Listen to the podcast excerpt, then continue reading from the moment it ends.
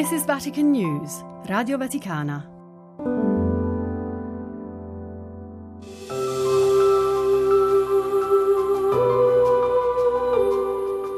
Anche chi sa poco o nulla di lui, quando scrive un'email o guarda il calendario, calcola gli anni a partire da quello della sua nascita.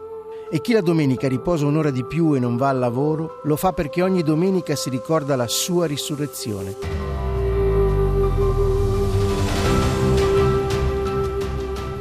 Chi è Gesù di Nazareth che ha condizionato così tanto le nostre vite? Sono Andrea Tornielli e questo è Nazareno, il podcast che vi racconta la vita di Gesù.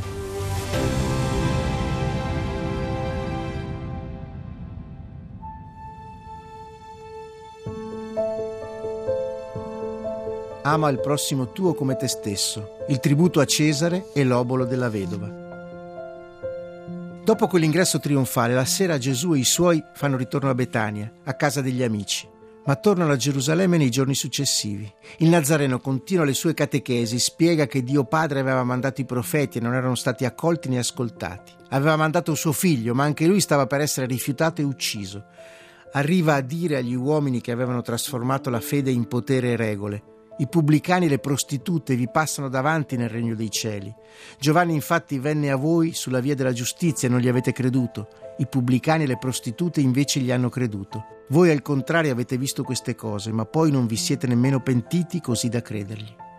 Pubblicani e prostitute, pubblici peccatori e pubbliche peccatrici avrebbero preceduto sacerdoti, uomini di legge e di retta dottrina nel regno dei cieli?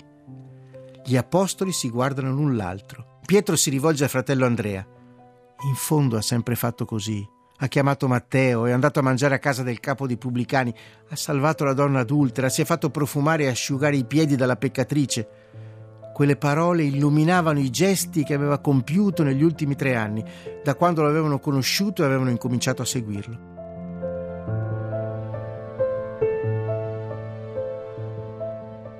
I capi dei sacerdoti si ritirano ma chiedono ad altri di farsi avanti per mettere in difficoltà Gesù.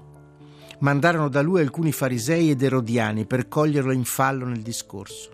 Maestro, sappiamo che sei veritiero e non hai soggezione di alcuno. Perché non guardi in faccia a nessuno, ma insegni la via di Dio secondo verità? È lecito o no pagare il tributo a Cesare? Lo dobbiamo dare o no?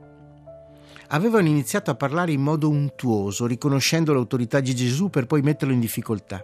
Ecco dunque un'altra domanda a cui non era semplice rispondere e che poteva avere immediate conseguenze politiche. Pensavano, se Gesù avesse risposto che era lecito il tributo, avrebbe perso la stima della folla che lo avrebbe considerato un collaborazionista degli oppressori romani. Se invece avesse risposto che non era lecito, lo avrebbero facilmente denunciato al procuratore romano come un sedizioso ribelle.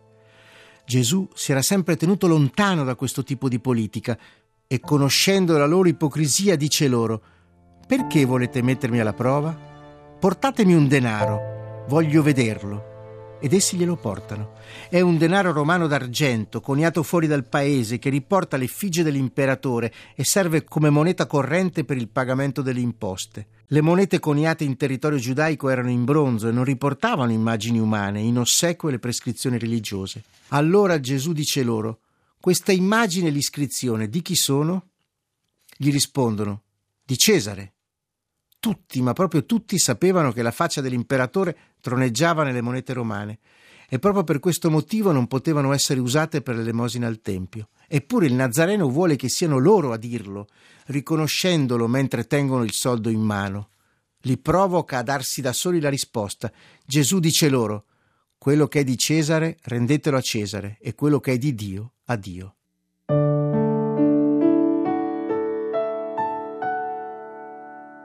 Aveva risposto a partire dalla realtà da loro stessi riconosciuta, rendendo di colpo vano il tranello che farisei ed erodiani avevano costruito e insegnando loro che a Dio andava reso ciò che gli spettava. Alla discussione ha assistito in disparte, appoggiato a una colonna, uno scriba. Si chiama Seth, si avvicina al Nazareno con una domanda che gli sgorga dal cuore. Qual è il primo di tutti i comandamenti?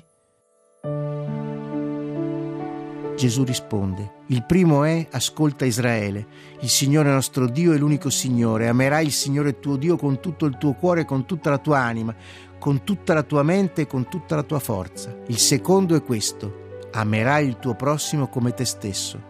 Non c'è altro comandamento più grande di questi. Il maestro ne aveva indicati due, indissolubilmente legati, l'amore verso Dio e verso il prossimo. In quel momento, mentre stava seduto di fronte al tesoro del Tempio, Gesù osservava come la folla vi gettava monete. All'ingresso dell'aula del tesoro erano state collocate 13 casse chiamate trombe a motivo della loro forma allungata e della loro imboccatura. Tanti ricchi ne gettavano molte e lo facevano in molti casi con ostentazione, certi di essere apprezzati dai sacerdoti che facevano la guardia alle casse. Ma venuta una vedova povera, vi getta due monetine che fanno un soldo. Vedendola arrivare curva sotto il peso degli anni e dei dolori, Gesù si commuove. Allora, chiamati a sé i suoi discepoli, dice loro, In verità io vi dico, questa vedova così povera ha gettato nel tesoro più di tutti gli altri. Tutti infatti hanno gettato parte del loro superfluo. Lei invece, nella sua miseria, vi ha gettato tutto quello che aveva, tutto quanto aveva per vivere.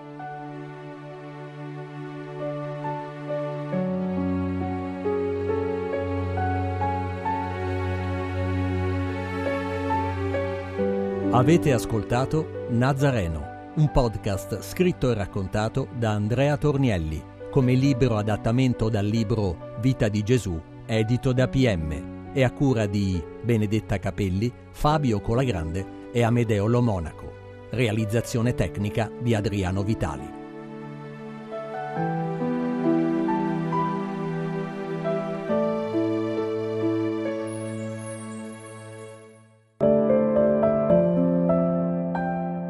Vatican News, Radio Vaticana.